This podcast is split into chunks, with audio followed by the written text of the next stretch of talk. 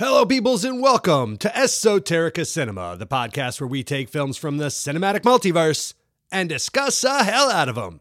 I am your host for the day, Ryan Siebold, coming at you with another I got five on it five minute mini review. Today's film is 2023's Knock at the Cabin. Google has this described as while vacationing at a remote cabin in the woods, tale as old as time, a young girl and her parents are taken hostage by four armed strangers who demand they make an unthinkable choice to avert the apocalypse. Confused, scared, and with limited access to the outside world, the family must decide what they believe before all is lost. No pressure, bud. This was directed by Prince of Pennsylvania, M. Night Shyamalan, on a budget of $20 million and brought in a budget of 54 mil, so I guess he gets to make another film. Good on him.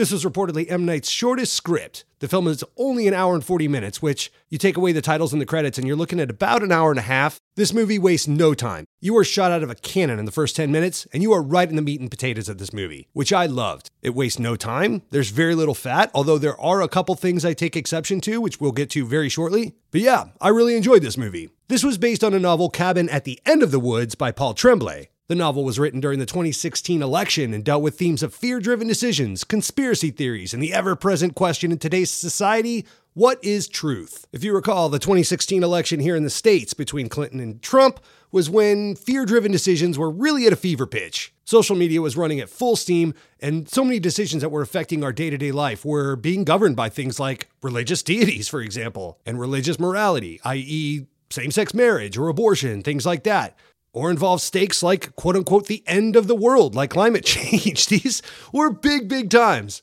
And Paul Tremblay took all that pressure and all those stakes and bottled it up into a tiny little cabin in the woods and put the onus on a same sex couple to make this decision of a Sophie's choice of who lives or dies to save the world. To that end, the book is very much more ambiguous about the resolve of the plot, doesn't wrap things up in a nice little bow and leave you feeling good at the end, you don't really know what's going to happen, apparently, where the film has more of a direct conclusion. I can't say one's better than the other. I kind of prefer the ambiguous side of things a little more just for myself. But some people hate that kind of thing. They don't want to be left hanging and they want a button on things. So, yeah, Shyamalan gives that to you. But overall, it's a small, intimate moral quandary with stakes that affect all of humanity. It poses the question Would you sacrifice a loved one to save the world? But you have to make this decision spontaneously, right now, in this cabin, with very little evidence other than what you provided from these strangers who just broke into your place and are holding makeshift weapons. It's a solid premise that once again takes M. Night to the realm of Twilight Zone vibes, which I love. That's where he really, really shines for me. Now, the script can be a little lackluster, and the flashbacks felt ham fisted as hell. But the film being so short, I could see where the filmmakers felt they would have to beef up these characters a little bit to show their motivations a little. So I get why they're there. It also gives you a little bit of time to breathe in the intense moments because it gets pretty heated inside that cabin. So taking a little break from the cabin and going in these into these flashbacks definitely provided some relief. But what carries the film outside of the premise are the performances. It's crazy. You spend the entire film with seven actors and all of them delivered. Your two main protagonists, played by Ben Aldridge and Jonathan Groff, definitely serve their purpose well, allowing the viewer to put themselves in their shoes, both in the would you do this column and the hell no let them burn column. Cases were made throughout the film for both sides of this equation. And it definitely gives you those moments of the choose your own adventure, turn to page 153 if you want to let the world burn kind of thing. I really, really enjoyed those moments. But aside from the protagonists, the standouts here were the home invaders. Subbing in for the four horsemen of the apocalypse of sorts, they're played by Dave Bautista, Rupert Grint, Abby Quinn, and Nikki Amuka Bird. The job is entirely theirs to convince our protagonist, and by proxy, you, the viewer, that the end is nigh and only you can sacrifice to stop it. How very Smokey the bear of them. But if these characters were in any way unconvincing, the movie fails in my eyes. One by one, each of them plead their case, knowing that if our protagonists don't make a choice, then they themselves will be martyred and a plague of sorts will be unleashed upon the world, killing entire populations. No big whoop. Biblical revelation type stuff here. Human sacrifice, dogs and cats living together, mass hysteria. And if the standouts were the home invaders, the standout of the standouts is Dave Bautista, who, despite his giant lumbering presence, shows such a vulnerability and emotional softness that you can't help but believe him. Again, the script isn't Shakespeare here, but Bautista really drives this part home. Honorable mention, by the way, goes to child actor Kristen Cui. This was her first film role, and she opens the movie along with Bautista as they collect grasshoppers in the woods outside the titular cabin. Their exchange here in this opening scene immediately injects a ton of heart and emotion into what becomes a very intense and scary situation just moments after this. Kristen Cui continues throughout the film to ground it, reminding our characters and us as the viewer of the innocence of humanity. It's really hard to be jaded about the fate the Earth deserves when you have an adorable seven year old there in the room. Good luck with that. Now, one quick thing I thought was interesting was how the film pulled its punches a bit.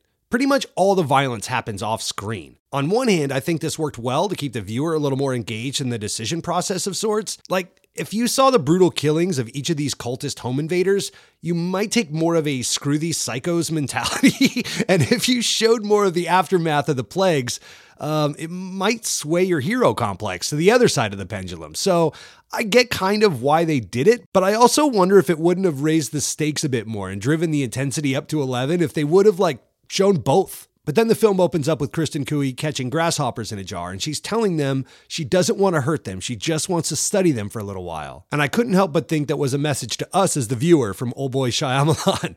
a cool little wink and a nod to the ride we embark on immediately after that line is delivered. Like, hang on, I'm not going to hurt you. I'm going to pull my punches, but I am going to study you for a little while and see how you feel about these things. Now, from a technical standpoint, aside from the acting, the department heads crushed here. The film was shot about an hour outside of Philadelphia M. Night Shyamalan uh, loves himself some Pennsylvania. And the entirety of the film, aside from the flashbacks, which I kind of zoned out for a little bit, all takes place in one location of the cabin. It's basically a very intense stage play, but I never felt bored or stifled by that which is not an easy thing to do being confined into such a small space for an hour and a half. The film was shot to all hell, but due to scheduling conflicts, this was shot by two cinematographers, Jarin Blaschke and Lowell Meyer, both of whom worked with Shyamalan on his Apple TV show Servant. As a quick aside, this was made at the same exact time as Servant, and M. Night is notoriously hands on with his projects. So this was a bit maddening for him going back and forth between projects, making so many creative decisions. But yeah, the camera work is amazing. Considering there's such little space to work with and most of the film is shot in close ups,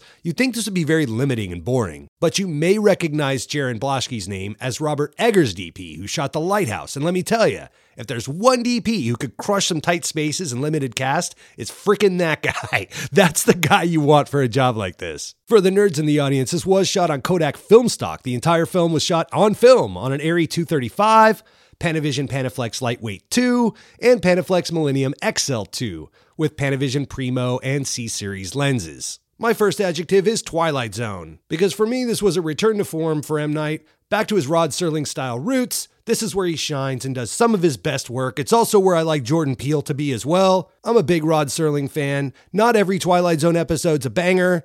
Not every M. Night Shyamalan movie's a banger. He's made some big old duds. But this one is his return to form to proper, proper Twilight Zone styles, and I love it. My next is Decisions, Decisions. Because it does a really good job of putting you in the pilot seat and kind of making you wonder what you would do in a situation like that. And the last is The Journey. Because the ending for me kind of felt a little flat. Those are the two things that didn't really sit right with me were the flashbacks. It felt a little ham fisted, although I get why they were necessary. And the very, very end that Shyamalan tied up with a little bow, I would have preferred a little more ambiguity that the book provided, apparently. But I get it. It's not a bad ending. I just loves me a good ambiguous ending. So for me, this was more about the journey than the destination. I'm giving this one a B plus. It doesn't quite get up into the A ranks, but man, is it close. I really had a good time with this one. I would recommend this to most everyone, unless you're like very, very squeamish. Most of the violence does happen off camera. So if you're just not into an intense thriller and it's just not your bag, you run a little higher on the anxiety scale of things, maybe this one isn't for you. But uh, yeah, I really enjoyed this one. B plus. Well, that's it for me. Catch us next week on another episode of Esoterica Cinema.